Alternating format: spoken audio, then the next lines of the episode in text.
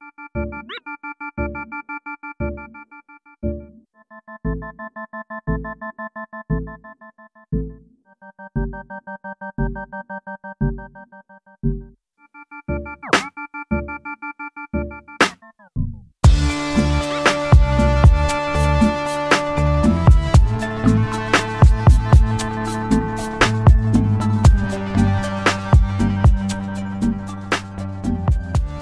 happening, gang? We're back. This is episode 210 of the Q&A podcast.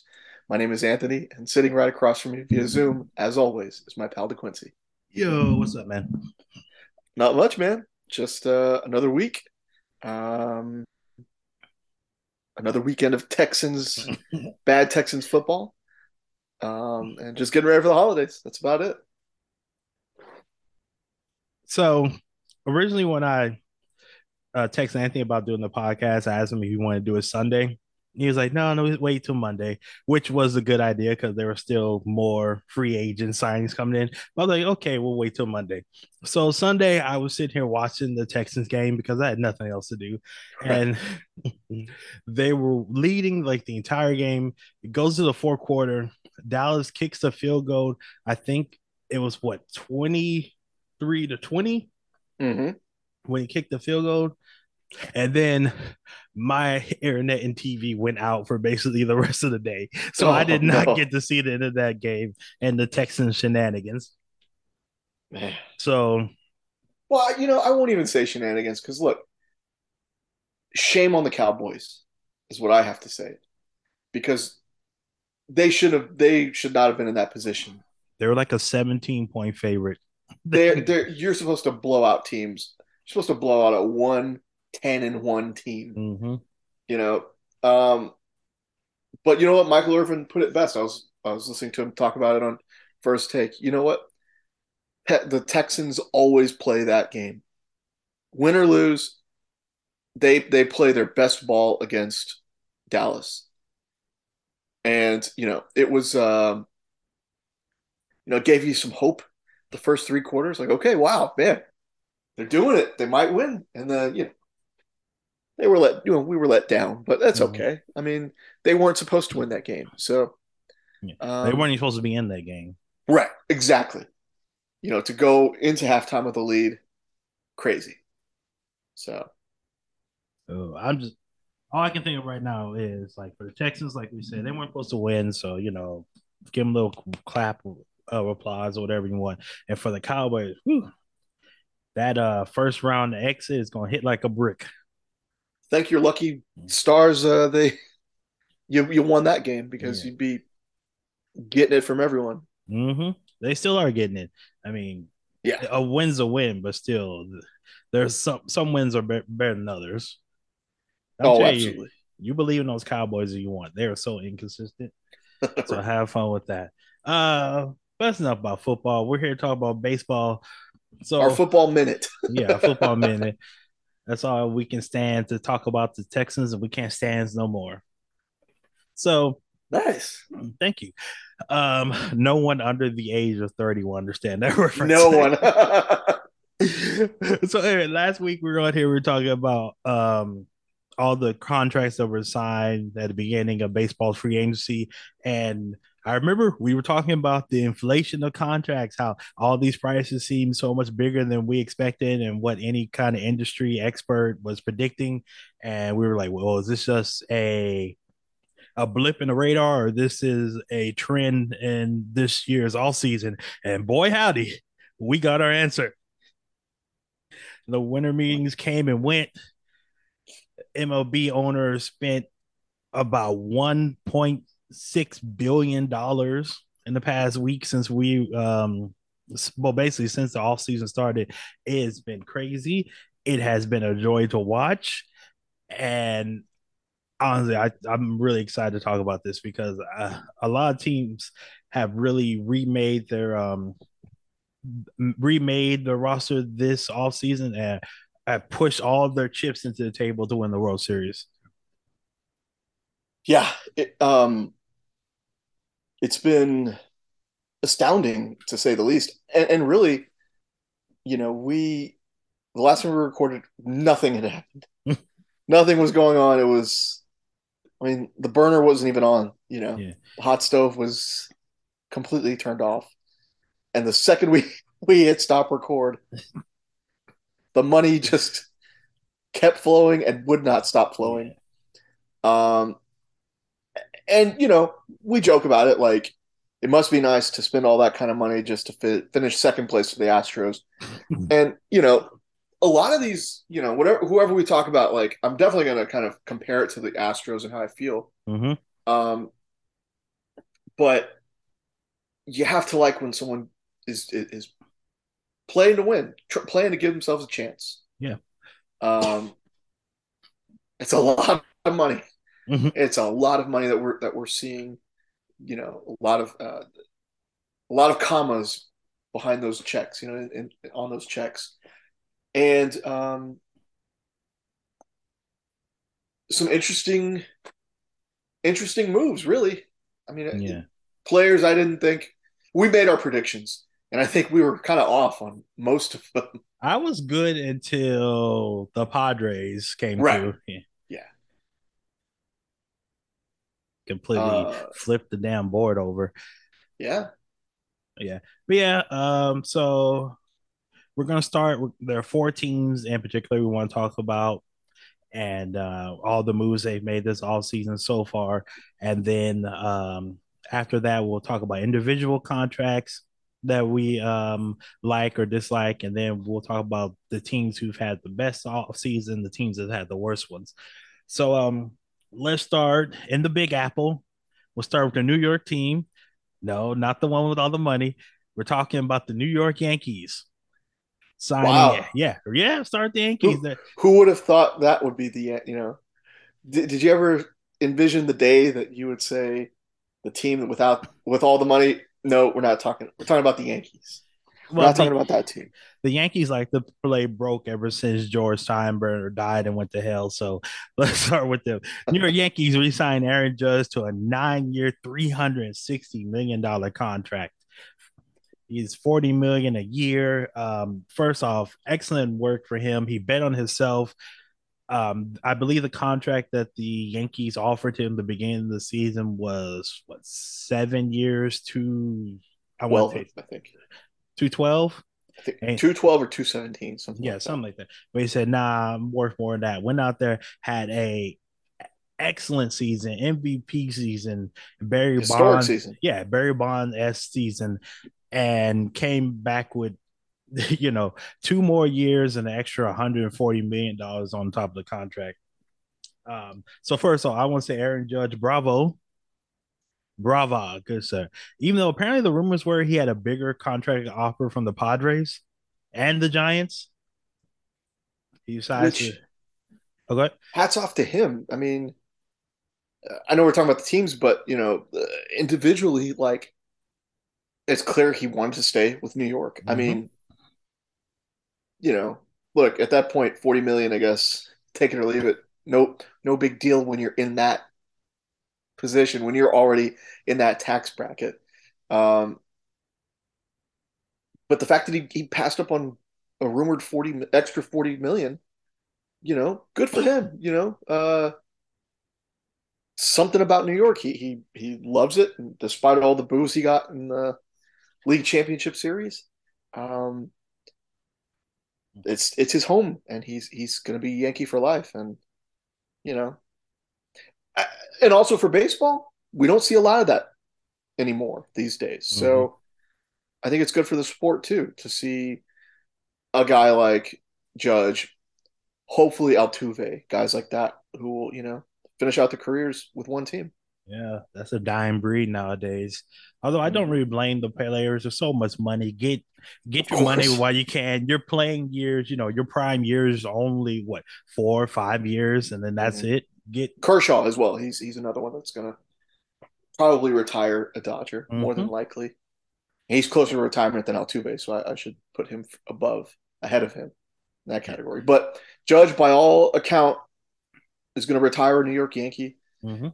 and um, uh, and for, as for the Yankees as as a as a team, they had to make this deal. They had to. I mean, they lost out on Verlander.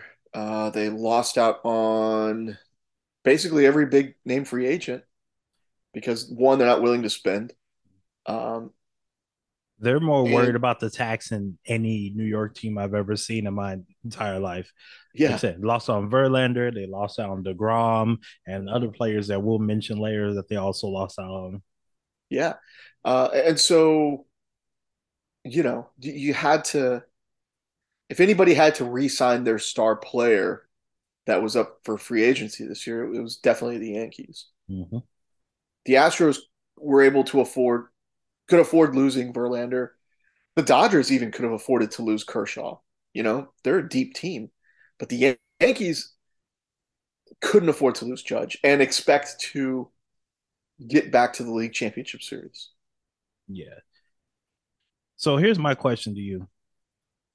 What's next for the Yankees? Because they can't bring back the same team that got swept in the ALCS. I think that's good enough to compete. Because no offense to Aaron Judge, he had a monster year. He's one of the greatest p- players of our generation right now. The odds of him repeating the season he had last year are minuscule at best. Oh yeah, I mean, So uh, let's say Aaron Judge is what 10, 15% worse. Like what do you think the team that's this Yankees team that's currently constructed right now can they beat the Astros in a seven game series?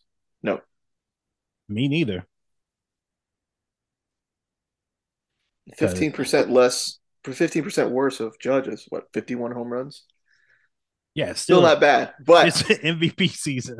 yeah, but um, not good. Still not good enough to beat the Astros as constructed. The only thing that that I think that could uh, help them is if one of their prized shortstop prospects develops into uh, a hitter, Mm-hmm. someone that can complement Judge, that can be in the you know top to middle of the order with him and Rizzo, um, and uh, that's I can't think of anybody like uh, Uh, Torres. I think Gleyber Torres is still on the team. oh, you know what? Let me look at their depth chart right now, and I'll tell you everything you need. Not depth chart. Their So roster. yeah, so it looks like their um, projected opening day roster. Okay, so starting lineup would be uh, Torres, Judge, Rizzo, then Carlos Stanton, Josh Donaldson, Oswaldo Cabrera, Harrison Bader, Oswald Per is that Peraza, and Jose. Trevino. Here's how disappointing Giancarlo Stanton has been. But before I you for, say anything, before you can say anything, uh, real quick, I want to say Harrison Bader is that dude. When he's on your team, you love the hell out of him. He's a go getter, a spark plug. He's a gritty player. When you're playing against that dude, you want nothing more than to sock him in the face. he's there. he's there. Pedroia. What's Uh, that dude that used to be with the Cardinals and the Angels? Ah, Carpenter? no, no, No, no. He was a shortstop. He was a little scrappy dude. God, I can. This is bad part of getting old. I I blocked him out of my memory.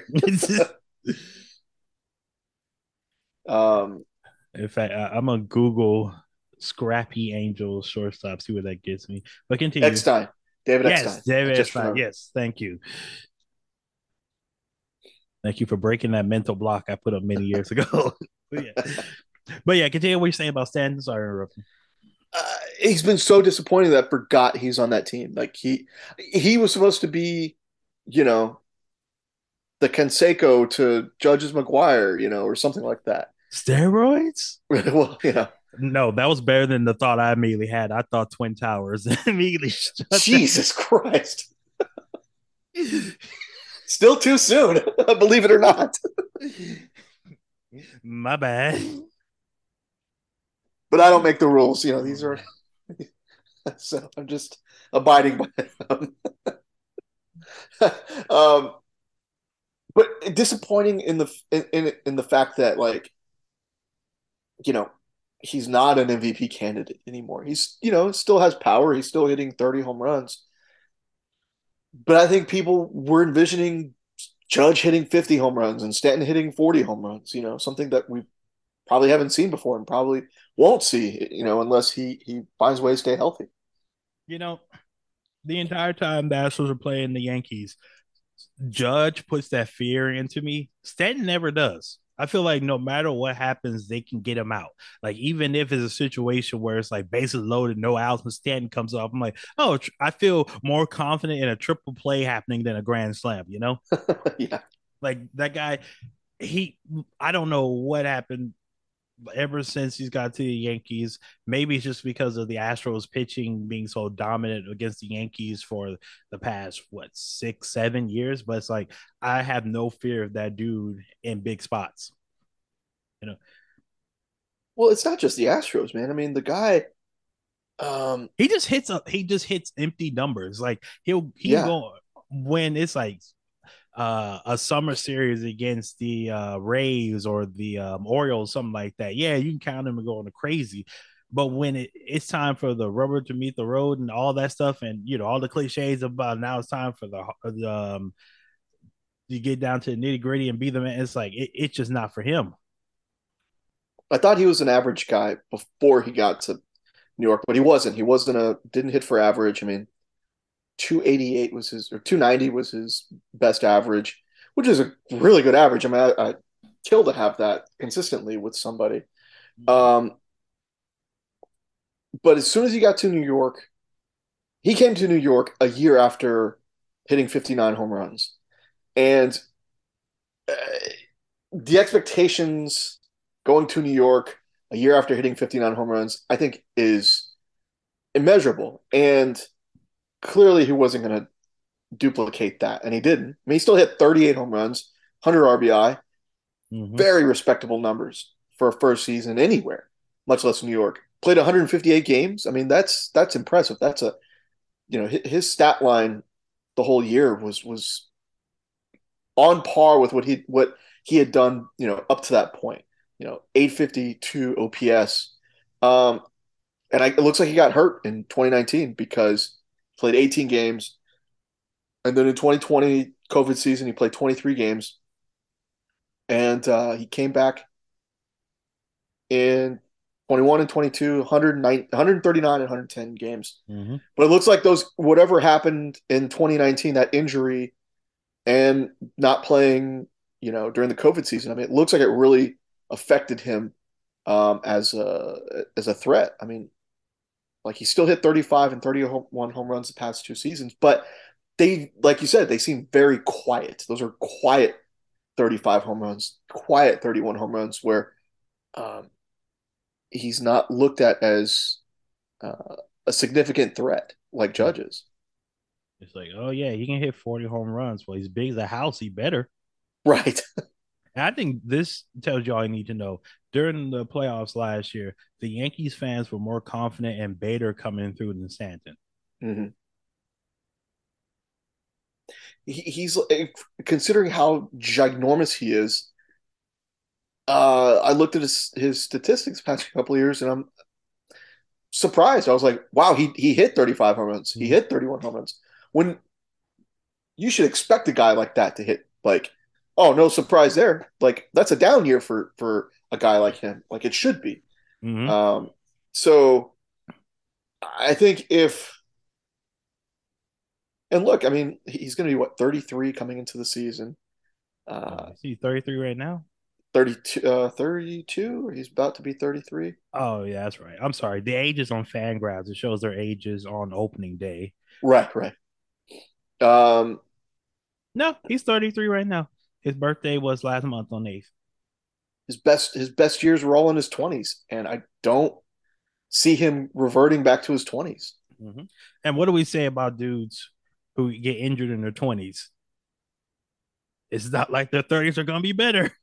Right, right. And he got hurt right at 29. Yeah. Well, he made sure to get that contract first. But I don't this team, I don't see any way currently constructed any way that they can beat the Astros and head to the World Series and even win the World Series. Like, I would still put uh, a team we're going to talk about later, the Mets, the Phillies, and the Braves ahead of them in the National mm-hmm. League. So, who you, what what do you think the Yankees should do? What should be their next move? Uh, they they've got to. Man, that's that's tough because I don't think they need another ace. Let's let's set scenario. So you're Brian Cashman. Uh-huh. Stand up straight. Be a little more pompous. There you go. So you're Brian Cashman right now. Um, It, it, which Steinbrenner is still with us? Is it Hank? Hal. Hal, okay, how how comes in, he busts into your office. He says, You can make one signing, damn the luxury tax. Just do whatever you can do so we can beat those bastards in Houston. Who are you signing right now? Whew. Uh, uh, man. I think you have to go after Carlos Correa. Mm-hmm. He's what the best available free agent left. Yes. Because you know, I'm taking off the Cashman hat. Okay. I'm back to being Anthony. It's me. Hey, DeQuint, it's me. I'm back. Hey, the douche level just went down on the podcast. What happened? Just slightly. um, I look at Carlos Rodon, right? Mm-hmm. And I don't see him as a fit in New York, where it's like you need you need pitching. They need to improve pitching. Um, and I look at Rodon, he just doesn't strike me as a Yankee, as a guy who's going to um, thrive under the pressure of those bright lights of that big city. Viva, viva Las Vegas. Um, I uh, and I look at the remaining free agents, mm-hmm. and I think New York needs a guy,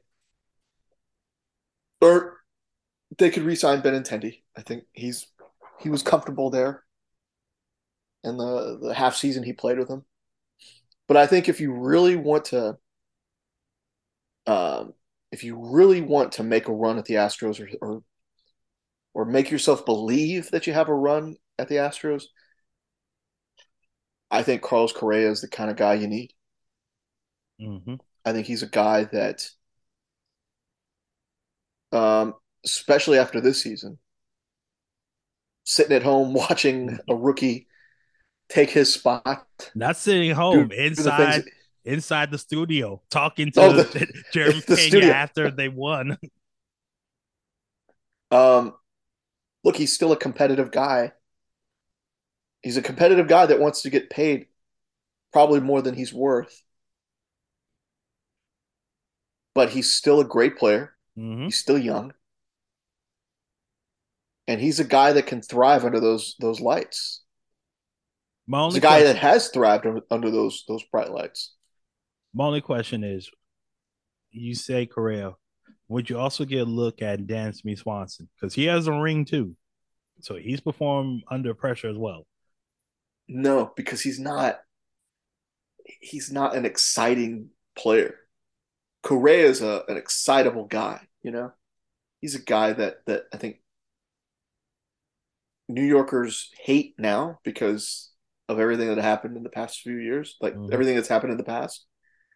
But he's one of those guys that would endear that could endear himself to just a rabid, disgusting, vicious fan base like that. You know, he's the kind of guy that that they hate when he flips the bat, but would love if he flipped the bat for them. Yeah, and if he led the Yankees past the Astros, they would they would love they would build a statue of that man. Yeah, yeah. And he could move to third. I mean, do something with uh with Donaldson, play him at DH. He he's getting old Put him on or the is pond, old. put him on the pontoon boat and push him out to sea. Right. Uh, yeah, I yeah, I agree with you. Correa is a choice. I think I, I would just say Swanson because he's the easier sell to the fans. Of course. And I get that. I get that, but I feel like he's just too you don't like you don't know how he how he would react to those to that kind of environment. Mm-hmm. Like, granted, there's a like you're right. There is pressure. The weight of the world is on your shoulders when you're playing in the World Series.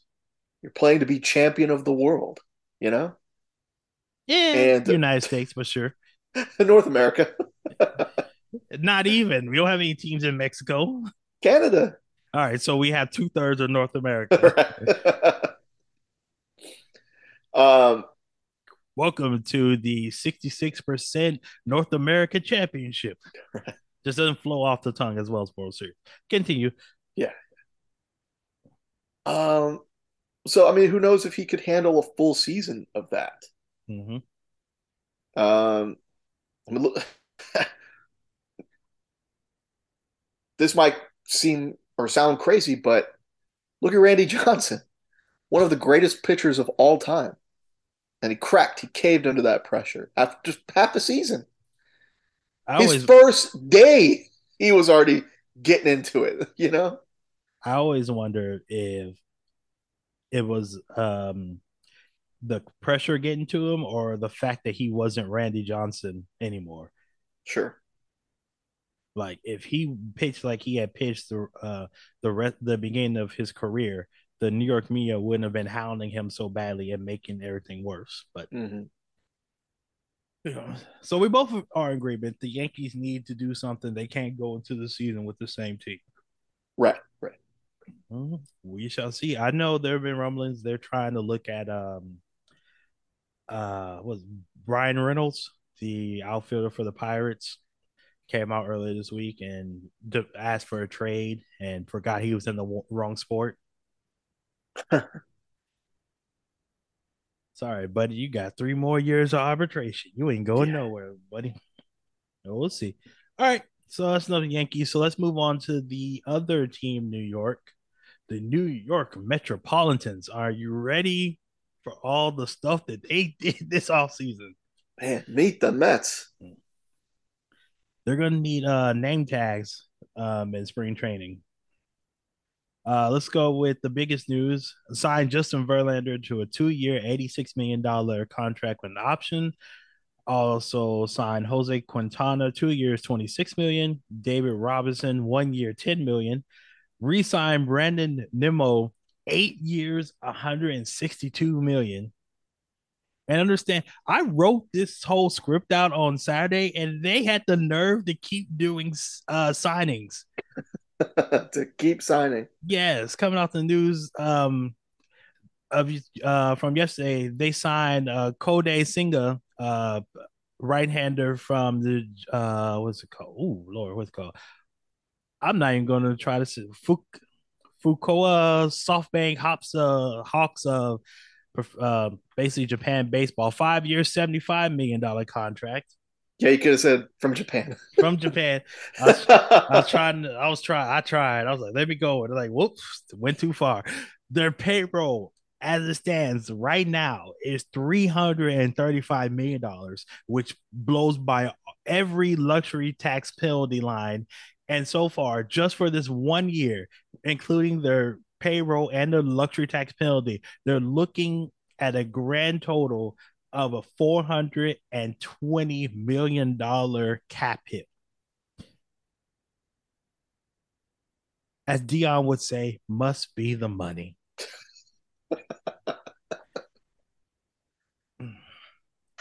this is, this is how a billionaire owner should spend his money.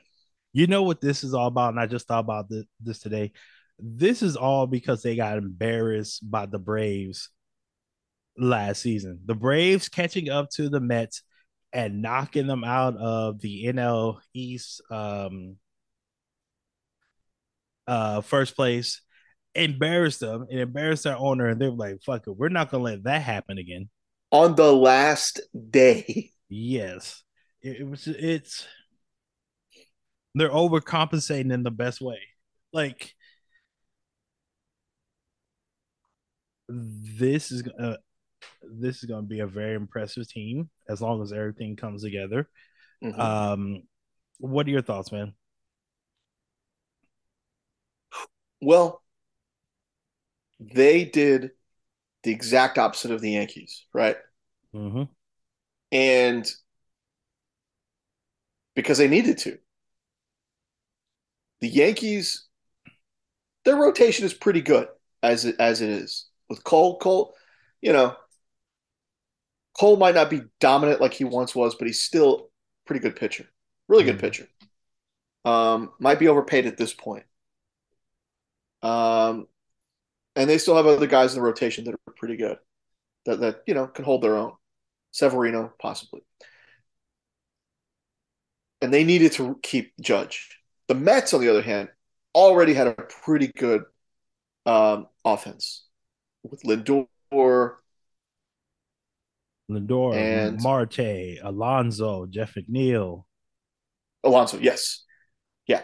So the the offense is pretty well intact. Mm-hmm. But you lose Jacob deGrom. You have Max Scherzer as your anchor, as your ace. Albeit, albeit at what 38, 39 years old, something yeah. like that. Hey, can we talk about Max Scherzer real quick? Sure. Two different uh, color eyes. Is that what you want to talk about? That's always what you want to talk about. I bring up Max Scherzer. the first thing you, talk, you want to bring up. He only had 23 starts last year. Mm-hmm. He, like you say, he's 38. And he while he was pitching in those 23 starts, he was phenomenal. But I think we're getting to a part of his career where he's going to be more like um, well, the guy that just left, uh, Jacob deGrom, where it's like you you shouldn't be um, expecting more than 28 to 30 starts. Right. If in fact I might let me go lower 25 to 28 starts.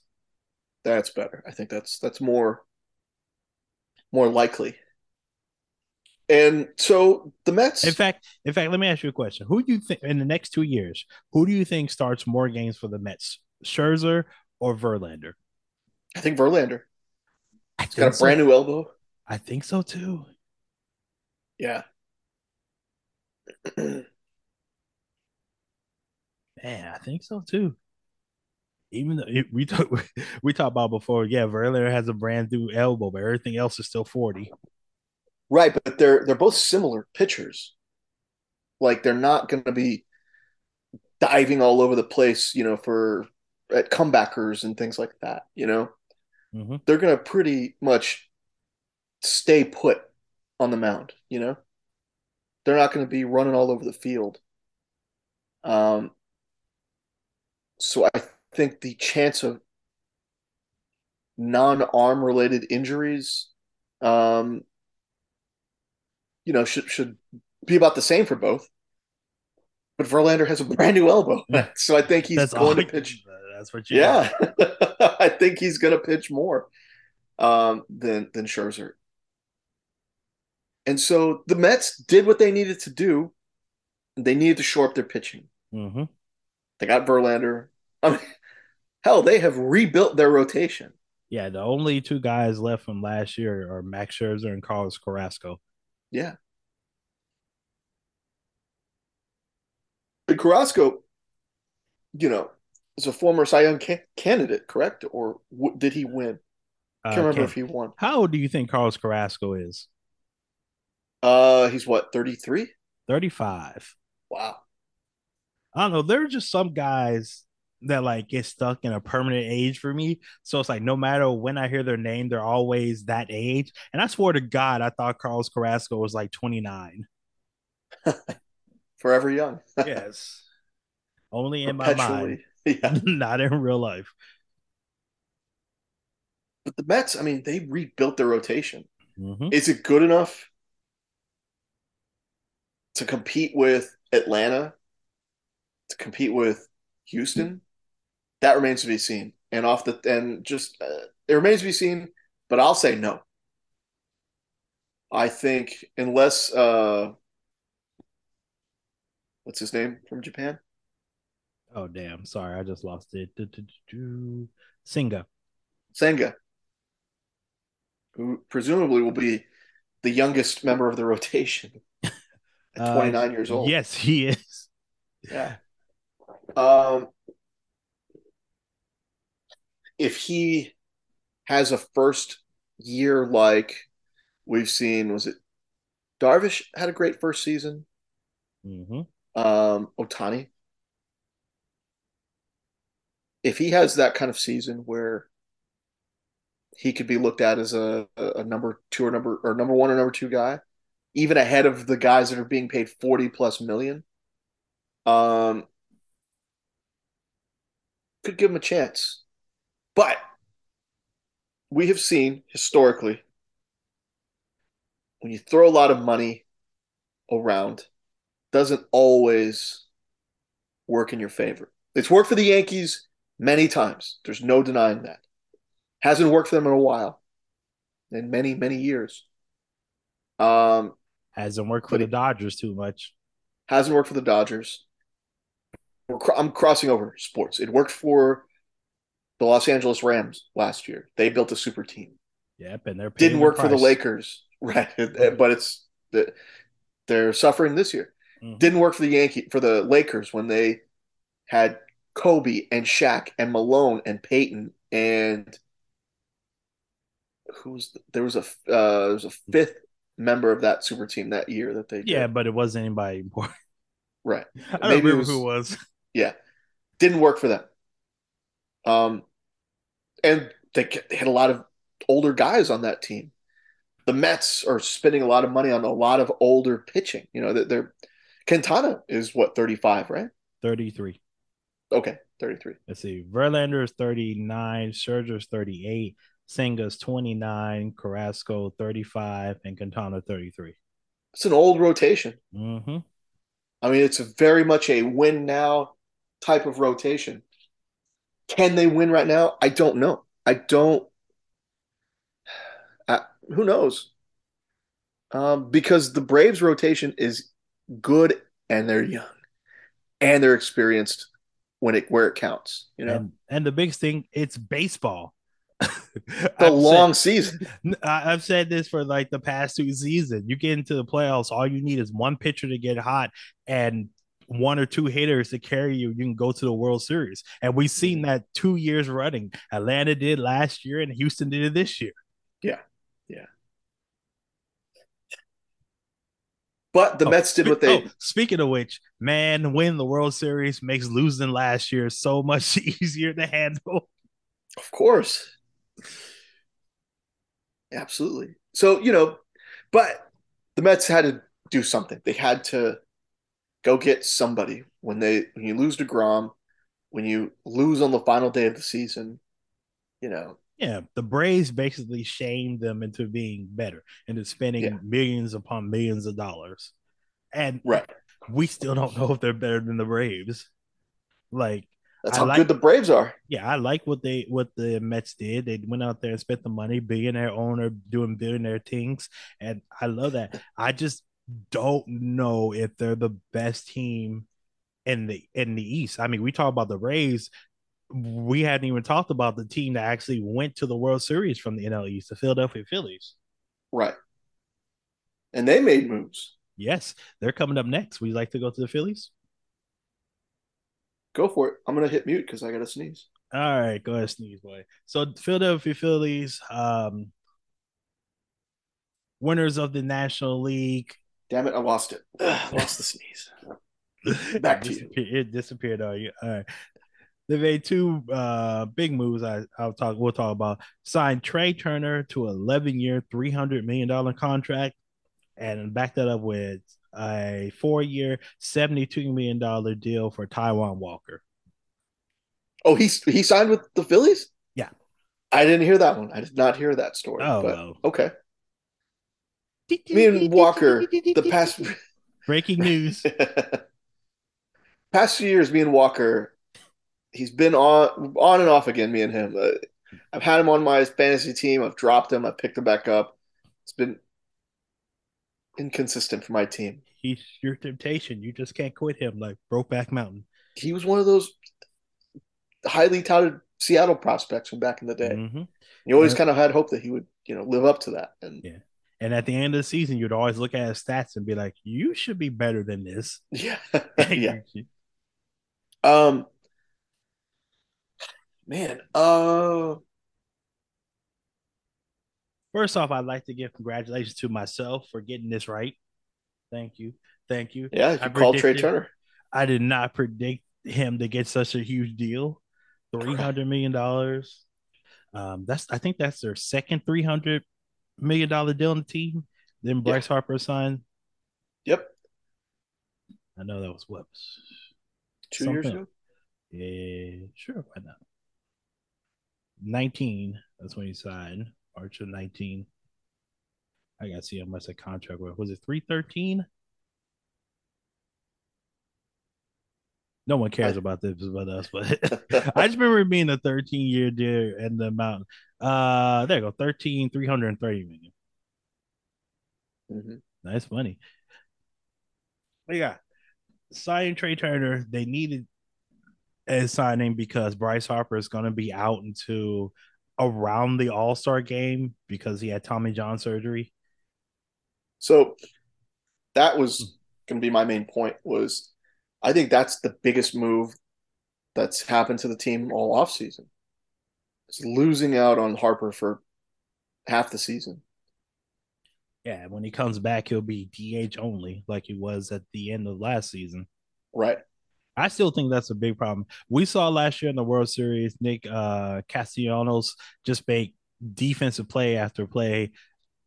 I think he can do that for like a month in the playoffs. Can he do that for six months during the regular season? Because you're going to have him and Kyle Schwarber out there in the outfield. Mm-hmm. And they got away with it last year. Like they didn't make the backbreaking errors I expected them to make in the playoffs, but how well is that, is that defense is going to hold up when you got teams like we say the Braves and the Mets chasing you? Mm-hmm. I don't know, but I feel like all the money they've spent, eh, the the biggest story for the the Phillies is losing out on Harper. You know, mm-hmm. who carried that team to the World Series essentially. Although I feel like this is the perfect. This team just represents Philadelphia so well. We're just going to hit the ball hard, hit home runs, and fuck defense. I feel like that's Philadelphia to its core.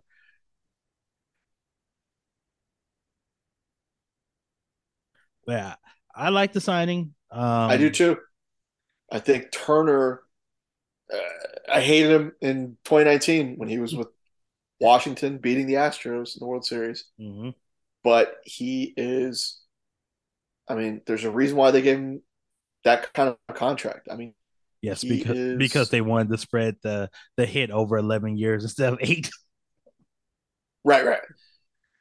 But he's worth 300 million. I mean, he steals bases and he's probably this will be the year that he probably slows down. I mean, he's 29 years old. Um so, you know, I wouldn't count on those anymore. But up until this point, he was the kind of guy that would get on base, would steal base, hit for power, um, hit for average.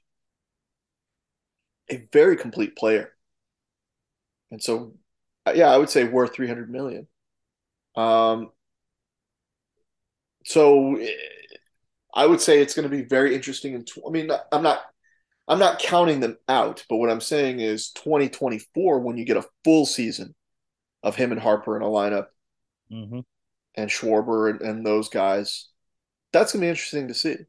Because look, it's going to take Harper some time to get back into it. You know, you know, even even if he does show up by the All Star break, um, you know, he's going to go through some some pains at the plate, which is understandable. Ring rust. Some people believe in it. Some people don't. Everyone who got knocked out in the uh, second round of the playoffs last year on the high seats, they definitely believed in it. yeah. But yeah, I'm with you. I love the sign. I think this is my favorite signing of the entire all season. Um, I think even if Trea Turner's speed starts to drop this year and he doesn't get the stolen base stolen base numbers that he's gotten before, he's still that good of a hitter mm-hmm. to to make things happen. He's an excellent um, leadoff man. Um, and he's perfect for the team. He's exactly what they needed. Yeah, I mean, the guy still hits. Mhm. Uh, still scores runs. I mean, he's it's on base. He does everything you need from a leadoff guy. yeah, absolutely. And then other side, we talked about a little bit Taijuan Walker. All you're gonna do is send him out there every five days. Cross your fingers. Right. Like on this team, he just needs to be serviceable. You don't need to be perfect. You don't need to be the number one or the number two because they still have Nola and Wheeler. You just need to come in there, pitch five, six good innings, and get out and just don't blow up. Just be serviceable. Now I know Who, who was the 70 pitcher that? Go ahead. I was gonna say seventy-two million dollars is a lot to pay for serviceable, but like with the inflation has hit hard in MLB. And especially when you're playing the NL East, hmm when Steve Cohen is just Making it rain like he's Lil Wayne at the strip club. What were you gonna uh, ask? absolutely. Who was the the pitcher that they just lost to Tampa? Uh, Eflin. Eflin. That's right. Yeah, He he was a big piece of the a big part of them getting to the to the World Series this year, right? I believe so. Yeah. He signed a forty million dollar contract with the Rays, and that's the biggest free agent contract they've ever given out. I want you to think about that. They've been around for 20 years. It's the biggest they've ever given, ever. That's crazy. Um, yeah, I really like everything they did, which sucks because I don't want them. I don't want to see them in the World Series again. But yeah, I just like this is the one team I don't have too much say about because I feel like they're if it wasn't for Bryce Harper's injury, I could pencil them in for like 95 to 100 wins, even in that difficult division. Mhm. Because last year, I know it, it was a Cinderella story. Like, look at them go from the wild card to the World Series. And it's like, go look at their payroll. They're like the sixth highest uh, uh, pay, uh, paid team in all of baseball. Let's not act like it's a Cinderella story. They underachieve with their first manager. He got fired. They brought in the new guy, and they played like they played like they were supposed to play. Yeah, respect to the Philadelphia Phillies. I really like their team. It's gonna be interesting to see them. All right, and the last team I'll talk about um, also made a huge signing at shortstop. The San Diego Padres signed Xander Bogaerts to an 11 year, $288 million contract. 288. I like that number. Yes. That came out of nowhere. I just imagine them being in the boardroom and they're like, we already have two good shortstops. And then someone like pushes their glasses up anime stops, like, yes, but what if we got a third?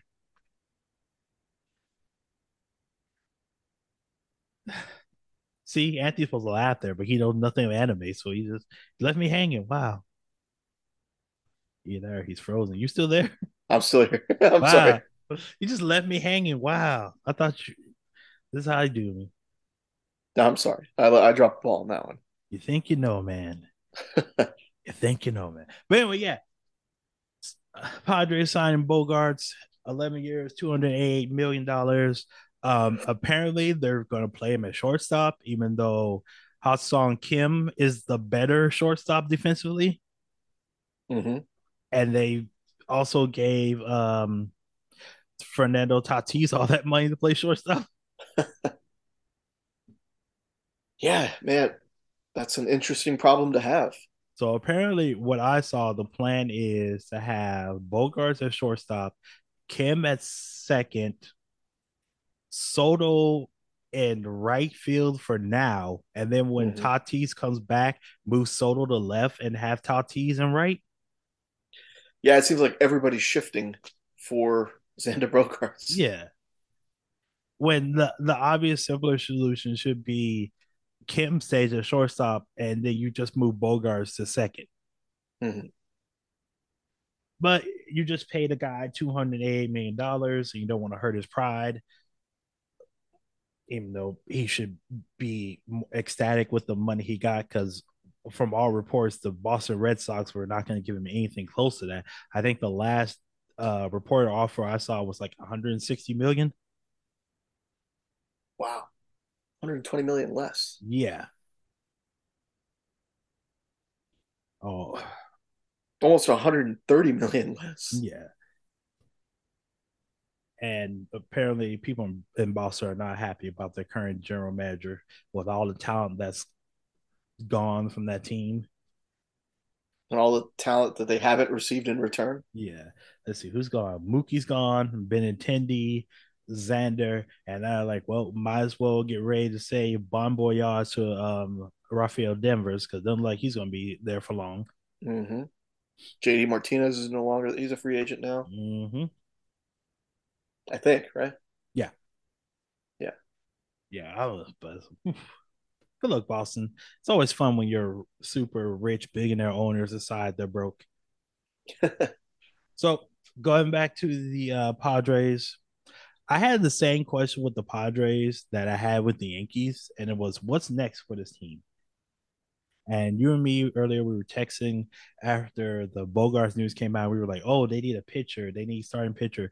Because we were going to the team. We like Joe Musgrove, yeah. Blake Snell hasn't been Blake Snell yet. Yu Darvish, he's been great, good, but he's 36, so you might need a replacement. So we were going through and we were naming teams for the Padres, naming pitchers for the Padres. And we're like, may well, maybe Carlos Rodon, but he seems a little bit out of the price range. So maybe we should look a little lower. Someone like Chris Bassitt. And I believe we both agreed on Chris Bassitt, right? I believe so. Yeah. So while I was writing this script out on Saturday, I was like, oh, Chris Bassitt." Then I wrote down a contract I, I thought out for him because the contract offers everything I've seen, like what the experts have like um predicted for him. It's like, man, that, that's kind of high. So let's or no, I'd say it's not high enough, excuse me, because of the inflation that's happened everything. I mean, that's so the on Fangraphs, the predicted contract was three years, $48 million. I was like, all right, let me bump that up a little bit. So I went three years, $54 million. And I was still low because today reports came in Chris Bassitt just signed a three year, $63 million contract with the Toronto Blue Jays. Toronto stri- striking while they can. Mm-hmm. They yeah. see the Yankees are vulnerable. The Red Sox are red socking. Yep, red sucking. And the Blue Jays only hey. finished. They only finished seven games behind the Yankees, so it's there for the taking. It but ba- back to the Padres, like, what do they do now? Like, I still I believe in their offense. Their offense is, isn't the problem. They're pitching. Man, uh, they could give Sean Manaea another shot, even though he was ooh didn't not did good. Hold on, didn't Sean Manaea sign already? Oh, did he? I don't know. I'm looking at a a list of free agents that, and this was posted today. Uh, I swear I heard Manaea got signed somewhere. I'm gonna look.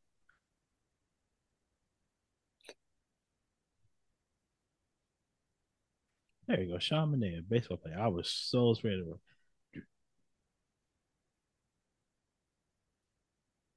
Can you get the uh two, two years, twenty five million dollar contract with the Giants today? Oh wow, okay. I knew I already signed. Hmm. Man, um, I mean Noah Syndergaard is still out there. Nathan Eovaldi is still out there. Yeah. yeah. So it's the same problem that I've um, noticed whenever I look at the Astros. I'm like, man, should the Astros sign a starting pitcher? And then I go through the list of pitchers I play through the game. Is is this pitcher better or worse than um, their fifth starter? And for the Astros, that's uh, who's uh, um, Urquidy. And like my answer is always no when I go through. So you could look at the San Diego uh, Padres right now. Their fifth starter, uh, looks like it's gonna be Adrian Morejon, uh, out of Cuba. and like man, had a 424 ERA last year. And like you go through the free agents that are available, if we both say, okay, well, they probably don't have the money to get Carlos Rodon, who apparently wants a seven year deal. Good luck. Mm-hmm. Look, this is all season to get it, baby. Everybody's getting over it. I guess so. I swear to God, you say that now, and then like 15 minutes after the podcast post, it'll be like the Yankees have signed Carlos Rodon to a seven year, $214 million deal. I'd call him crazy. Mm-hmm. Like, and then he'll be standing somewhere, calls Rodon will be in a chair, rocking back and forth, like Anthony Garcia called me a madman, a madman. Who's mad now? All right, so let's say Rendon's out for the Padres. Uh, let's see. Let's go through these stars. Oh, this gets bad fast. You already said Nathan Eovaldi. Yeah.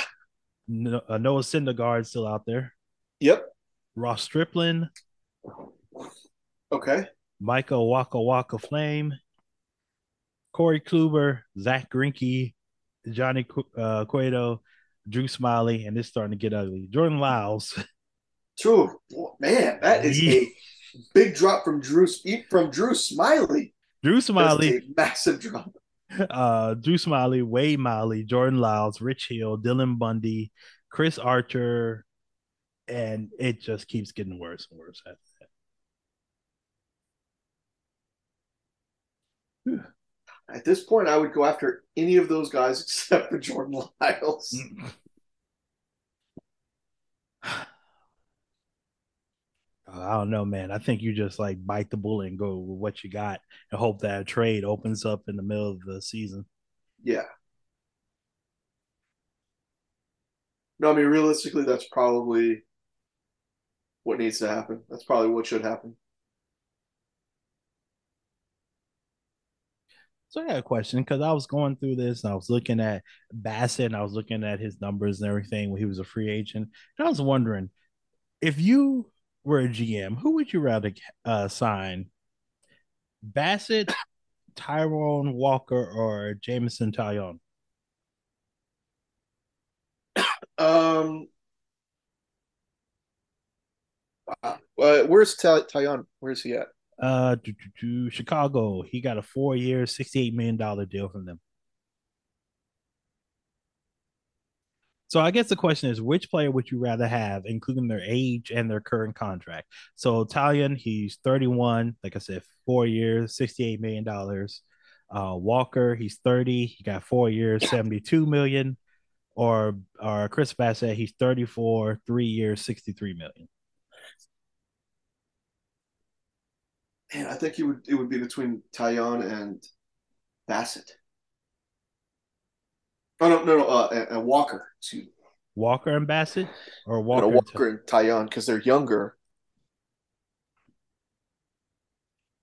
Mm, I think I went between Bassitt and Walker.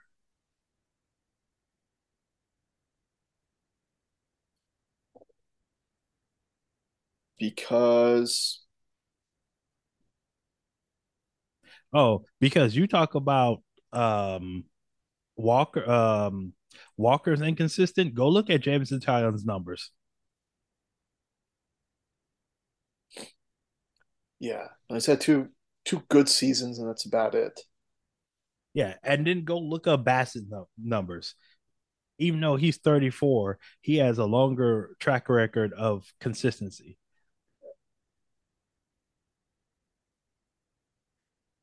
So I guess it really comes down to what kind of team you have. Like you have a team that's trying to win right now, you should go and get Bassitt because you could with him as your third or fourth pitcher, you can probably, you know, get to a, a championship series or World Series. But if you're a younger team, like say the Cubs, who just mm-hmm. signed Taillon, maybe you do that. But if I'm trying to win, I'd try to get Bassitt. Yeah, you know age. what? I, I, would agree with you. I mean, he is 34, but it's a pretty young 34. If you if you do look at his numbers, he's he just pitched 181 innings for the first time in his career. Mm-hmm. 737 innings pitched in eight years. Um, yeah, no, I mean, yeah, no, I, I think you're right. I think Bassitt and and uh, and Walker. Mm-hmm. And then I guess yeah, probably Bassitt because he uh definitely been more consistent than than Walker for sure. That's crazy. Walker got nine million more than Bassitt did. 72 versus 63 million. Yeah, mm-hmm. I that's a I would just rather have um Bassitt. Yeah. Because even if you only get like 25 starts, if you get 25 starts of a of a play and then mm-hmm. you have to use some stop uh, spot star that may give you C to D, I feel like that's better than getting 35 um, games from either Walker or Taillon that basically I average out to C games, you know? Yeah. All right. So that's uh that was just a fun little question I had while I was looking through the contracts and everything. So we're gonna go through and talk about some other free agent signings. Just give me a minute to pull up this page here. Yeah. we talk about the big ones, but there are definitely more than just those that happen. All right. So I'm just gonna go by biggest salary. I'm going go down. So we are. T- Hi. What you doing? Okay. Oh, child interruption. He's up here clean. He's up here cleaning up. We had Chick Fil A for dinner tonight. He's cleaning up after himself. Um. Okay. Let's start with uh, um some news that, well, two catchers that kind of broke our hearts. Willson Contreras signing with the St. Louis Cardinals with a five year, 87, $87.5 million deal.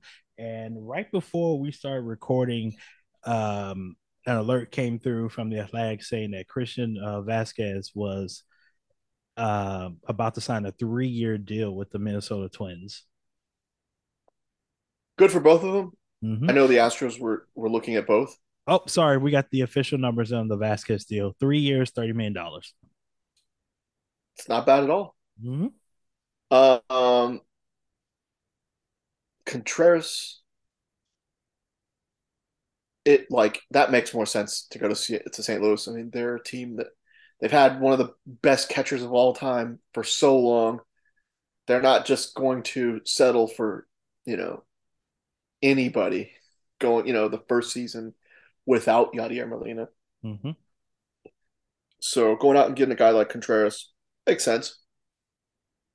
I don't think uh, they may have overpaid for him a, a, a hair, but that's you know, the market, baby. Yeah, what's a hair? you know, yeah. at this point. Um, and I, I, yeah, I mean, I didn't. I look at the Astros and I, I look at Martin Maldonado He's what 36, 37 years old. 37, I believe. 37. Um he can still squat down like he's, you know, he can still catch. The arm is still pretty good. Well, when you're your late 30s, squatting down isn't the problem. It's getting back up. Getting back up, that's true. That is true. Um he doesn't need help getting back up. I'll put it that way. Um he's still productive where it counts with the pitching staff behind the plate. Um, his arm is still, you know, still good enough, especially for mm-hmm. 37. So it's hard to, and the fact that they've won two titles, or no, one one title. He, he wasn't. He wasn't in, on 2017, was he? Who? Maldonado. No. No. Yeah. Uh, make me look that up. But the fact that he he you know won the title this year, developed such a rapport with you know the Astro starters this season. Um, it's hard to see the Astros go after a catcher that presumably, you know, would ideally would want to play full time. Mm-hmm. So it, it, was tough. It, it was I, I, I didn't I didn't think they had a legitimate chance to get Contreras. Um, 2017, Maldonado was with the Angels. Angels, yeah. Um, and I think Vázquez is young still compared to least compared to Martin that he wants to play every day. Yep. It's hard to go after an everyday player that is going to, you know, would have to settle for a reduced role. And I think that's what any catcher that they're going to look at at this point, at least for the next, I would say the next one to two seasons. Yeah. I, I think the Astros should just prepare to use Korey Lee. Yeah. Like, I think that should be the plan going forward right now. it would be nice to have a guy that hits 19, 20 home runs like Contreras or who hits 280 like Vázquez can. Mm-hmm. Um, but you're going with 37 year old guy that still throws well behind the plate, calls good games, has a rapport with this rotation, um, but only hits a buck 99 and is good for maybe 10 to 12 home runs. The Astros are in a, the fortunate position where they don't need the catcher to be an offensive juggernaut. You know, yeah, you don't need a superstar. You just need a guy who handles the pitching staff and can throw out thirty percent of runners that try him. Yeah, so uh, I'm surprised Vázquez chose the Twins, but you got to go where the money's at. Mm-hmm. Um, and uh, Contreras, yeah, made all the sense in the world that he was going to go to St. Louis. Vázquez, it must have been about playing time because the Astros have more than enough cap space to to beat that deal. The Astros have like thirty-five million dollars in cap space before they hit the first luxury tax uh, threshold. Right, right. But yeah. you know, it is all about playing as well. Yeah, um, I don't blame him at all. Um, going through here, Mitch Haniger leaves Seattle, goes to San Francisco, three years, forty-three and a half million dollars. If um, if Seattle gets worse by losing a guy like Haniger, I'm okay with it. Yeah, same here. This one I want to talk about just because the rumors I heard about this man made no sense. Cody Bellinger signs a one year, $17.5 million uh, contract with the Chicago Cubs. And I want to say is the rumors of him coming to the Houston Astros never made any sense to me. Like once you... once they signed Abreu, I think I would agree with you. But like but he's if, young enough. If you're well, his best talent is is center field. You know, he's an excellent defensive center field who can't hit a, hit a lick. We already have one of those. Technically, we have two of those if you include Jake Meyers in that situation. So they're made, not even making a combined one million dollars. Yeah, so it didn't make any sense for the Astros to pay, uh, you know, anywhere between fifteen to twenty million dollar on a guy who was basically going to be, you know, Chas uh, McCormick Jr. Like, I didn't make any sense, and that's even before you get to the whole Houston fans would probably have a conniption fit that dude showed up in the Astros uniform. Well, what happened to Bellinger? Um, so I remember I heard I was listening to um what's those things called? Uh one of those spaces on on Twitter and um Chandler Rome was on there talking about Bellinger um at the beginning of free agency before I think that was right after the um, Dodgers um, non-tendered him, and he was based off about yeah they took a look at his shoulder and it's just shredded. It's just basically meat falling off the bone because he's had multiple surgeries on that shoulder. It still hasn't recovered. Mm, doesn't look like it. Wow. So that's what because I mean the guy hit 35 home runs. Was it his rookie season? I think, or like early into his career, he was mashing it. I mean, girls were running on the field to go see him. Yeah, and also there's the whole. It's kind of peculiar that as soon as MLB started watching the uh, film rooms, that your numbers went down. Same thing with um with Bellinger and uh who's that uh the outfielder in Milwaukee? Oh, Yelich. Yelich. Like, Oof, hmm, yeah. as soon as MLB started paying attention to the film room, your numbers went down, and they went down a considerable bit. Hmm, pretty peculiar. What is that about? I don't remember that. So there are guys back, you know, when it was legal, like guys would go in there and check out their swing and do all this research. And basically what it became like a habit and now the habit's gone. And like oh you messed up my habit. I can't do what i used to do. I can't check my swing.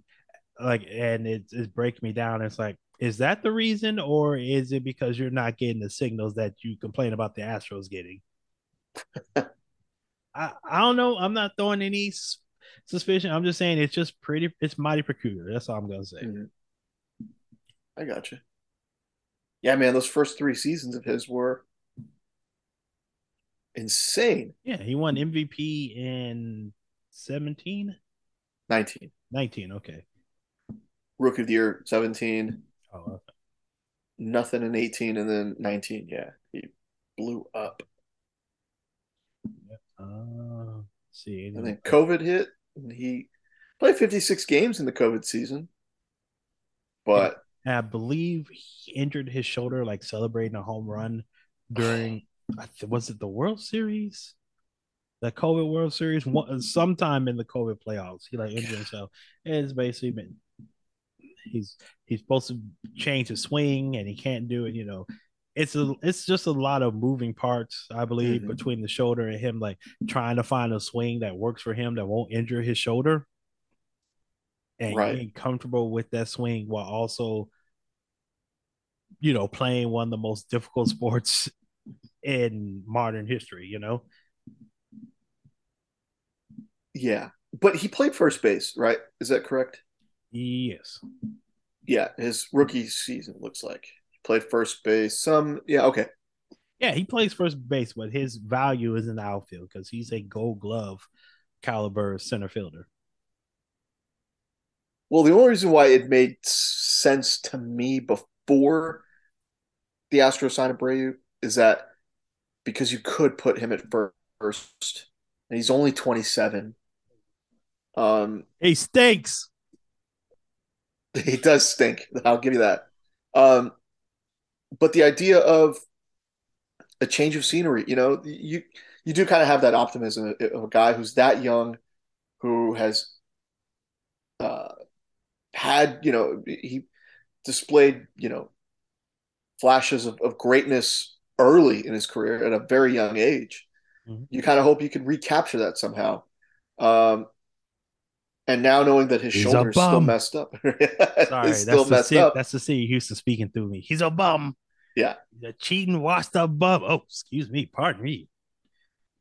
Uh, if he played him at first, he wouldn't have to, th- you know, throw and, and maybe cause more damage to his shoulder. That's true. But again, you're playing him at a at a less important position.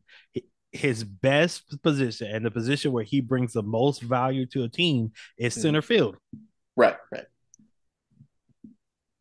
But the idea that maybe he could restart that bat would be would have been interesting. But then you sign Abreu, and given that you've already got the same guys in center field, you know, relative to him at a much cheaper price, then yeah, no, it, it goes out the window for sure. I get that. Uh, speaking about Abreu, how are you feeling about that deal? I love it, dude. Three years, fifty-eight point five million dollars. They're not even paying the guy twenty million dollars a season. Um, he doesn't need to be rookie of the year Jose Abreu, who hit 37 home runs in his rookie season. Uh, 36 home runs in his rookie season. He doesn't have to be a guy who necessarily needs to hit 30 plus home runs a season. If you get anywhere between 19 to 27 home runs and what he's a 292 career hitter Mm-hmm. with plenty of doubles. Um, you know, gets on base. Man, like I, honestly, it's it's my it it is actually my favorite move of the offseason overall because the defending champions only got better in This- this situation. it's what I said about the Taijuan Walker deal. You just have to be serviceable. You don't need to be a superstar. You don't need to be an all-star caliber first baseman. You just need to be serviceable. I need to be feel comfortable when you come up to bat. That's Mhm. it. That's all you need to do on this team. Yeah, no, it, it, for me, uh, you uh, you said that was the Devers your favorite signing of the season? Uh, Turner. No, yeah, Turner. Turner. Turner. That's your pick. Abreu was my pick, and it's not. I mean, yeah, it is kind of a homer pick, but I mean, you a homer? what? but if you think about it, the best team in baseball just got better offensively. Um, the guy is serv like you said, is ser- serviceable at first base, hmm and you didn't necessarily have to, you know, break the bank to get him. When all these other teams are spending hundreds of millions of dollars to get guys, you were able to get a an all-star caliber, MVP caliber first baseman um, at the end of his career. I mean, maybe. I mean, the Don't be putting the high expectations on that man. second half of his be career. serviceable. If you hear me out there, Mr. Abreu, be serviceable. and you don't have to break the bank, and there's money to left over to lock up uh, Tucker, to lock up Framber and Javier, um, and and you know, well, Jeremy, that's he's got a ways to go, mm-hmm. but potentially locking him up if you wanted to. You know what else I thought I'm all for it. You know what else I thought about when I saw these big contracts? Thank the good Lord above that we already signed Yordan Alvarez. yeah, Thank you, sweet baby Jeebus. Also, I know Kyle Tucker is looking at these deals and just seeing to himself get paid, young hitter, get paid, get paid, young hitter, get paid. 25 years old, played in three World Series already, and has won one. Yeah, and also Alvarez and Tucker got bonuses because of the new CB uh CB I would say CBL CBA agreement. Um every team puts in uh I think it's 1.6 million dollars into a pool for all the players that are pre-arbitration Mhm. and depending on their war and their like their placement and things like rookie of the year, MVP, Cy Young, they also get paid from that. And Tucker took home over a million, and the same thing with Alvarez. I think Alvarez was the second highest. Man. I think Alvarez, I think it was either 1.4 or 1.6 million he took home on top of the World Series, um, the playoff bonuses they got and everything. So Where does that money come from? Because that was insane. where's the World Series money come from? I mean, the playoff money, uh, tickets. Okay. Okay. Because each player got what, half a million? Um, yeah, because what they do is like every every team gets like a bonus pool, and it gets a pool of money, and they vote on who gets what money if they get a full share or a percentage of a share and things like that. And I remember a story someone talking about. Um, I think it was was it Rickey Henderson. Every time they go to the playoffs and they'd be like voting on shares, no matter who name come up, it was like the clubhouse guy or the attendee or whatever. He'd always say full shares, and everybody else would be would like fuck it because you say full shares, then the money starts shrinking for everybody. It's like he's like, nah, they're like Ricky, stop. He's like, nah, fuck that. This money could change someone's life. You know, Mhm. you get an extra fifty to seventy five thousand dollars. I mean, that could be a difference between making it and not making it. You know. Yeah, absolutely. Mm. Um, I'm trying to see if there any other free agency I want to talk about. Any signings? No, I don't think so. You want to do some quick predictions about the guys who are left? Sure. All right, we'll do this, then we'll do our winners and losers, and then we'll get out of here. Um, this, God damn, did I just pick pictures? No, I think this is everybody. Okay, this got ugly fast. yeah. Uh, Dansby Swanson. Man, um, did you write down who we picked last time? No, I did not. Man, I forgot who I said. That's okay. You can always change your mind. Revised, c- considering that the landscape has changed. Uh, Swanson, I think, will go to. Let's see. Um, oh, Let me go first. Yeah, go yeah, first. I'm picking the same thing I picked last time. I remember what team I picked. Um, I'm picking the Dodgers because I don't believe they go into the regular season with Gavin Lux at shortstop. Mm-hmm. Right, right, right, right. Especially with all the rumors that float around that they're completely out on Carlos Correa. All right, I think they go with Swanson.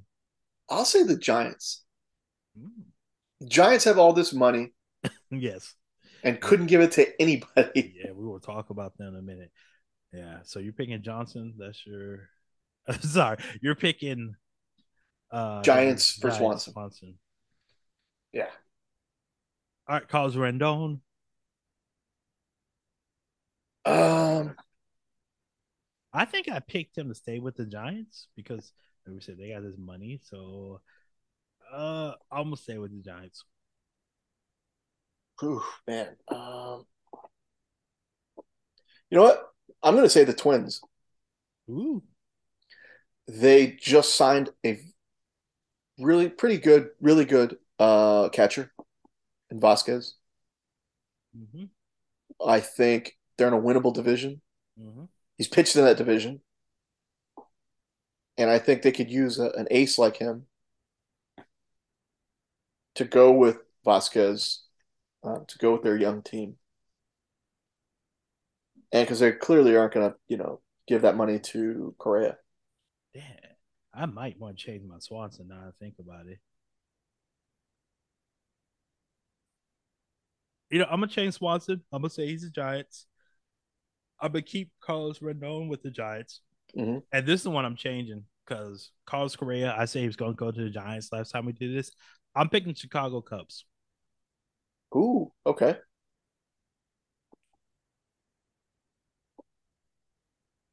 Who you got? For Correa? Mm-hmm.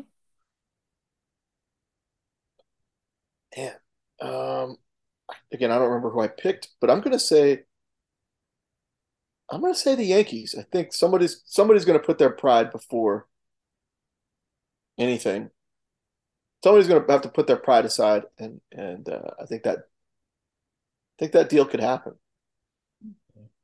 And the last one I'm gonna pick. Um, oh, before I say it, uh, Michael Brantley, you think come back to Houston? Yes. Okay, me too. Uh, okay, and the last one officially, uh, Andrew Benintendi. Oh man. Um, I got him coming to Houston. Benintendi and Brantley come to Houston. I'm gonna say the Yankees, mm-hmm. only because that means they didn't sign Correa. Correa wound, maybe he went to the Cubs or something like that. Benintendi, his the contract that Fangraphs has for him right now, four years, fifty six million dollars. I'm saying that thing might have almost doubled. Uh, four years, eighty might get it done now. Yeah, yeah, the Astros have the money. All right, so that's a free agency. We'll come back to when if uh if and when that's what I feel like if and when Swanson, Rendon, and Correa sign. They're the three big names left out there, and Ben mm-hmm. Yeah. Um. So let's go. We'll talk about the teams that did excellent this offseason and ones that disappoint. Do you want to start with the good ones or the bad ones first? Start with let's start with the bad ones. All right. Um. Let's see how many teams are right down here because I had the script and I had time to write this in, I got four teams. that have failed so far? so far. The Red Sox. I did not have them on the list, but you can add. You have the Red Sox on it. You made a list. Let's go through your list. Don't, All right, so um, we'll start with the San Francisco Giants because no one Of wants course. their money. yeah. They have like sixty million dollars in luxury tax luxury tax space, and no one wants it. Mhm. Like it's ridiculous. Uh, looks like Carlos Rendon's gonna leave. Um, from all the reports, they couldn't get Judge. They couldn't get any of the. Uh, so far, they haven't gotten any of the shortstops to come out there, and it's like they made a big deal coming into the offseason about the money they had available in the books. They were gonna do everything they could to upgrade the team, and bless their hearts, they've tried, but they've swung and missed at every available free agent. Yep. Has not happened. Mm-hmm. Yeah, they they're the they are. If you But- said even if you'd said like I only have one team on my list, it would definitely be the Giants. Uh, moving on. Um, got a lot in the NL Central. Um, Pittsburgh Pirates. We talked about a little bit. earlier. Bryan Reynolds wants out, and it's just like as long as um their owner Nutting, he's in control of the team. They're Mhm. never gonna spend any money. And it's like, why do you have this team if you're not even going to try to contend? Right. Like, basically, it's like, oh, we're gonna suck for twenty some years, but we're gonna get lucky through the draft, and hopefully it works out for us. But it's like, you don't have that option more because now we have a lottery. Like, even if you finish Mhm. with the worst record, there's no guarantee that you're gonna have the number one pick. Man. So it's like, at what point do you try? Or because every owner made thirty million dollars because Disney bought out the remaining shares of the um uh, what's it called? I don't remember the TV name of it, but like their streaming thing, Disney bought the rest of it. Every owner pocketed thirty million dollars. Now Is that of them, right? yeah. Now some of them are going to turn around and put that into their team. Some of them are going to turn around and start looking for new yachts to buy. Right. It's just this part. Like Pittsburgh, they got one of the most beautiful ballparks in all of baseball. And it just sucks. Like you see that, and it's like a quarter full because people realize that their owner has no interest in doing anything to make the team better. Um, I got two more in the NL Central. Chicago Cubs. Hmm Uh, make sure you're still there. baby. Yeah, I'm still here. the Chicago Cubs because they just been playing broke. I'm, I hate owners who do that. I hate rich owners who play broke. Like y'all have the money, just like the Red Sox. You guys have the money to go out here and field whatever team you want and to win. And you should have a responsibility to win because you know how long your fans waited to get that first championship in 2016. How yeah, I mean they've they done it. They they've they have spent the money in the past. Yeah, you know how loyal your fans were waiting forever for that title, dying on their deathbeds, listening to Cubs bed, Cubs games, hoping they win, hoping they win the World Series for they lose, and to just repay that loyalty with the eh with a shrug.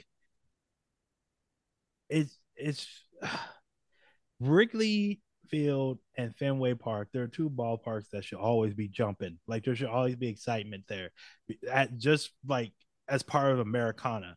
And it's just it's just disgusting to me that they're not even fucking trying. hmm Uh, another team, like I said, in the Central, the Brewers. Um, I think the run they had is over. Talk about Christian Yelich, he's just getting older and older. The MVP uh, is gone. Um, who did they just traded away? Kolten Wong um, to the Seattle Mariners. They really didn't get too much back. Um, the trade they did last year, trading away um, Josh Hader, that just completely soured the clubhouse, and that's why they won that tailspin at the end of the year. And they're just the teams like I understand that you're small market. I understand that you don't have the money that some other teams have, but there's got to be like when you're when you're doing this well and you know you're making money hand over fist when it comes to you got to push your chips into the table and be like you know what fuck it we'll go five ten million dollars over the cap and we'll over the luxury tax we'll take this hit one time this year to make a run at a championship. Otherwise mm-hmm. what's the point? I don't understand like i don't understand. Like i said earlier why do you buy these million billion dollar franchises and then be cheap? Doesn't make any sense man. Like it's a luxury tour yeah i understand it. Have fun with it like build a winner then try to keep that winner going for as long as you possibly can spend the money because you spend the money you win you go to the playoffs you get that playoff money and then you keep you keep winning, and then you turn around and you you renegotiate your local TV deals for more money. Keep like, hey, look all this winning we do. We would like some more money. They give then give you more money, and then you're shown as a premier team on um, ESPN, TBS, wherever on Fox, and then you can get more fans who buy more jerseys, who buy more merchandise, who give you more money.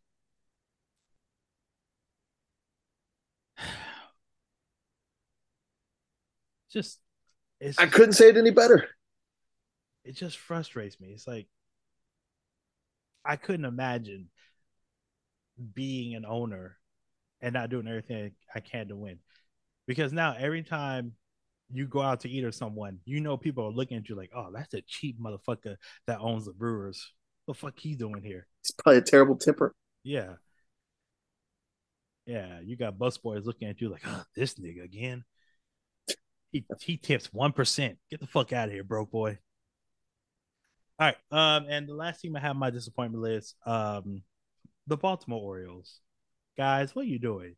You won 83 games last year. You had the surge of support from your fans, and you've done nothing in the offseason. Like you have so much money available that you could do something anything, make a signing. Maybe you don't go crazy with the with the money, but at least you can be a player for one of the big guys. In fact, let me see how much money right now um Baltimore has available. and considering considering uh the the AL East is, is weak. It's a weakened division. Given that the Yankees are, you know, probably not going to be as good as they were. Um, Boston is at the bottom of the barrel right now. And uh, you were only three games behind Tampa. The uh, you know, it's not like you were you know far behind anybody. You know, it's a excuse me. It's still a com- like you can still be competitive in that division. Yeah, they finished three games behind the Rays their estimated payroll for next year looks to be about $72 million, which means they would have $161 million to spend under the first luxury tax uh, threshold. Because a bunch of the guys, the only guys they have next year that have like guaranteed salaries right now are Kyle Gibson at $2 million and John Means, who's making a little bit under three. Everybody else is either up for arbitration or pre-arbitration. Man. So you have 160, what 100 what's it, 162 million, 161 mm-hmm. million dollars. Why aren't you out there trying to get Carlos Correa and Carlos Rodón right now? I mean, Why? they should. Like, even if you pay them both 70 million, you know, a combined 70 combined, million dollars, yeah. you still 91 million dollars underneath the luxury tax line. And that give you your ace at the top of rotation and your leader at shortstop. Like I I'm just Man, I didn't even think of Baltimore as a destination. I didn't realize they had all that money. Because they have so many young guys. You mm-hmm. you realize that we've been talking about um, what's his name? Uh, the outfielder for Baltimore? Cedric, Cedric Mullins. Mullins. Yeah, Cedric Mullins. This year will be his first year of arbitration. He still has two more years remaining after this. My God.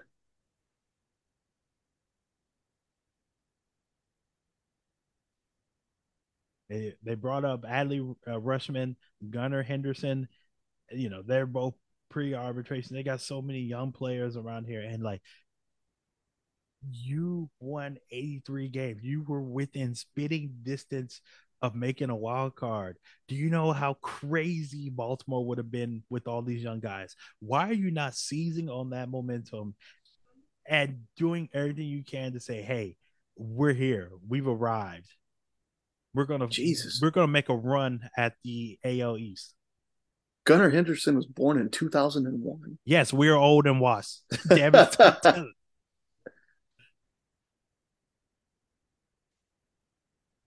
yeah, that's my number. That's my disappointment team because you they could be doing so much. Mhm. Um, do you have any team that you looked at while I was ranting and raving? Um, the White Sox because they didn't get any better. mm-hmm. Um, and there was another team that I was the Dodgers. They're Yeah. they've been a disappointment.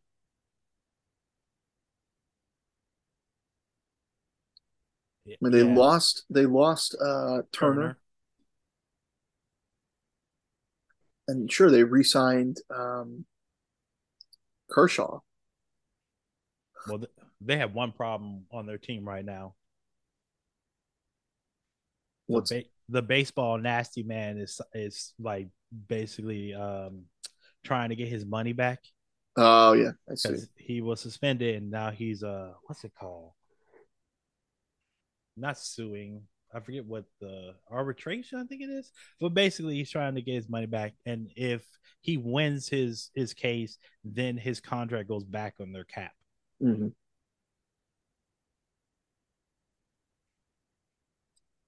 Yeah, so I love how I can say baseball nasty man. Y'all all know who I mean. It's right. like y'all know who the football nasty man is. Yeah. The the Dodgers really they look like they're gonna use this year to like get underneath the luxury tax and then re- restart their penalties.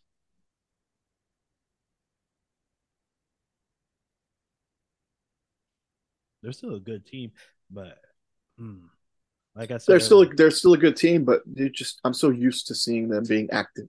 hmm Yeah, last couple of years getting Mookie Betts, Freddie Freeman, and their, their pitching is still their pitching. Even though who did they they lost one pitcher to Tommy John this year, didn't they? Yes. Oh man, I just Walker had them pulled up. Walker yeah. Buehler. hmm Yeah. Uh, yeah. I think we said this last year, and I'll say it again this year. If you're not getting better during the off season, then you're getting worse because every other team around you is trying to get better. Mhm. Like I still think the Dodgers are going to win their division because how many games they win it by last year? Twenty some, Yeah, that's generous. I think. Twenty two Yeah. games. They beat the Padres by twenty two games, and then the Padres whooped that ass in the playoffs. But maybe less is more. Maybe this is what they need to do. Anyway, all right. Um, so teams that nailed the all season. I got a list. There's five teams on it. okay. We already talked about four of them. hmm Uh, Yankees for signing Judge, and the Mets, Phillies, and Padres for spending money. All of them Gotcha. excellent all season. Um, I'll have to add team because um they just signed a pitcher uh today, and that's the Toronto Blue Jays signing Chris Bassitt for three years, sixty-three million dollars. hmm Um, they need another starter. They went out and got the second best one available. They needed Um, another starter. They also traded for Teoscar Hernandez mm, from Seattle. oh yeah, Seattle's my number one. Seattle Mariners are probably the, the team they uh traded for, like I said, Teoscar Hernandez and Kolten Wong. Um, they basically shored up any problems that they have in the off field and the infield. I think Kolten Wong, um, because he's played in Milwaukee, like people don't realize how good that guy is, and mm-hmm. they're going to see it this year. Um, I hate to say it because I think the Mariners might be the second best team in the American League. It's hard to argue with that, man. I feel like it's either it's there are like three teams in running. It's either the Mariners, the Yankees, or Blue Jays. So I think I think those three things. But yeah, I love what the Mariners did. They're going to be a feisty team once again this year, and um, I think that's it. The mm-hmm. Guardians signed Josh Bell. I do like that move. When did that happen? Ooh, a couple days. Oh, okay. Am I gonna look that up because I'm OCD on that? Yeah, sure. Why not? Josh Bell. Will my internet betray me? Josh Bell signed a two-year, thirty-three million dollar deal on says Tuesday, so last Tuesday. Well, I didn't even realize. Too busy out there living your life. DJing on the ones and twos. This Saturday, actually, I have a gig. Ooh. Ooh. Uh, I think I'm working this Saturday because Santa Claus has to come to town. Ah, yes. Mm-hmm. Yeah. And I think that's it. Any teams uh, for you that you enjoyed there all season? honestly, man, just the Astros. of course. Yeah. Whoop, whoop. Homer alert. Whoop, I mean, they lost Verlander, uh, but are still in good shape with the rotation. They mm-hmm. lost all those guys that they uh, picked up the trade deadline, mm-hmm. and it's not a. They weren't huge losses to begin with. I mean, if anything, yeah. Uh, if I, if I had to choose anyone out of those three to keep, it would have been Vázquez. Out of Vázquez, um, Trey Mancini, and Will Smith. So, and like I said, they only got better at first. So, yeah, I, I've for me, they've done the most without having, you know, without having to break the bank, which is which is good. Yeah. Oh, I also forgot to mention uh, there was a three team trade today uh, between Atlanta, Oakland, and Milwaukee. Mm-hmm. Atlanta got catcher Sean Murphy. Oakland got left hander Kyle Mueller, uh, utility player Esteury Ruiz, uh, righty Franklin, uh, Freddie, sorry, Freddie Tarnok, righty Royber Salinas, and catcher Manny Pina and mm-hmm. Milwaukee guy catcher William Contreras and uh, righty Justin Yeager and Joel uh, Payamps. Um, hmm. Say all those names three times fast. Nope, once was enough, and I know I fucked up some of the names. Uh, so yeah, Atlanta got Sean Murphy from the Athletics, who've been trying to deal him for a good week or so. Mm-hmm. Milwaukee might have got the best player because William Contreras when he was playing for Atlanta, he was a damn good player. Mm-hmm.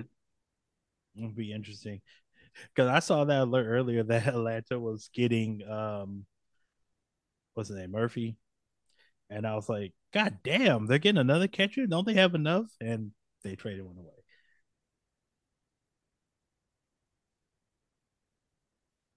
So yeah, um, Atlanta's gonna be good again somebody needs to look into their front office and figure out how they're signing all their great players to these under market deals. yeah. All right, man. Anything else? That's all I've got. Okay. All right. That's all from me. Um, put this out tomorrow, and Carlos Correa will sign with someone 10 minutes after it publishes. right. Um, so our next podcast, we're gonna do our wrestling podcast. Top 10 wrestlers, top 10 matches. Ooh. Buddy, tall order. Buddy, I started doing the top 10. I got like 20 matches already. Wow. it's gonna be a good one. Oh, it's gonna be it's gonna be so much fun. Like, oh, I'm really get down to it because that'll be our last one before Christmas, and mm-hmm. we'll see what we do. If we'll do one before the end of the year after Christmas, we'll see. If we bless y'all or not. On what our schedule's looking like. All right. Schedules, food comas, things of that nature. Mm-hmm. Children driving certain people crazy with their new toys from Santa. All right. Yeah. All right. Let's get up out here. Anthony, it's always a pleasure talking to you, my friend. And uh, for all you guys, thank you for downloading, listening, sharing. We appreciate it. Um, and we shall be back later. For Anthony, I'm DeQuincy. Later.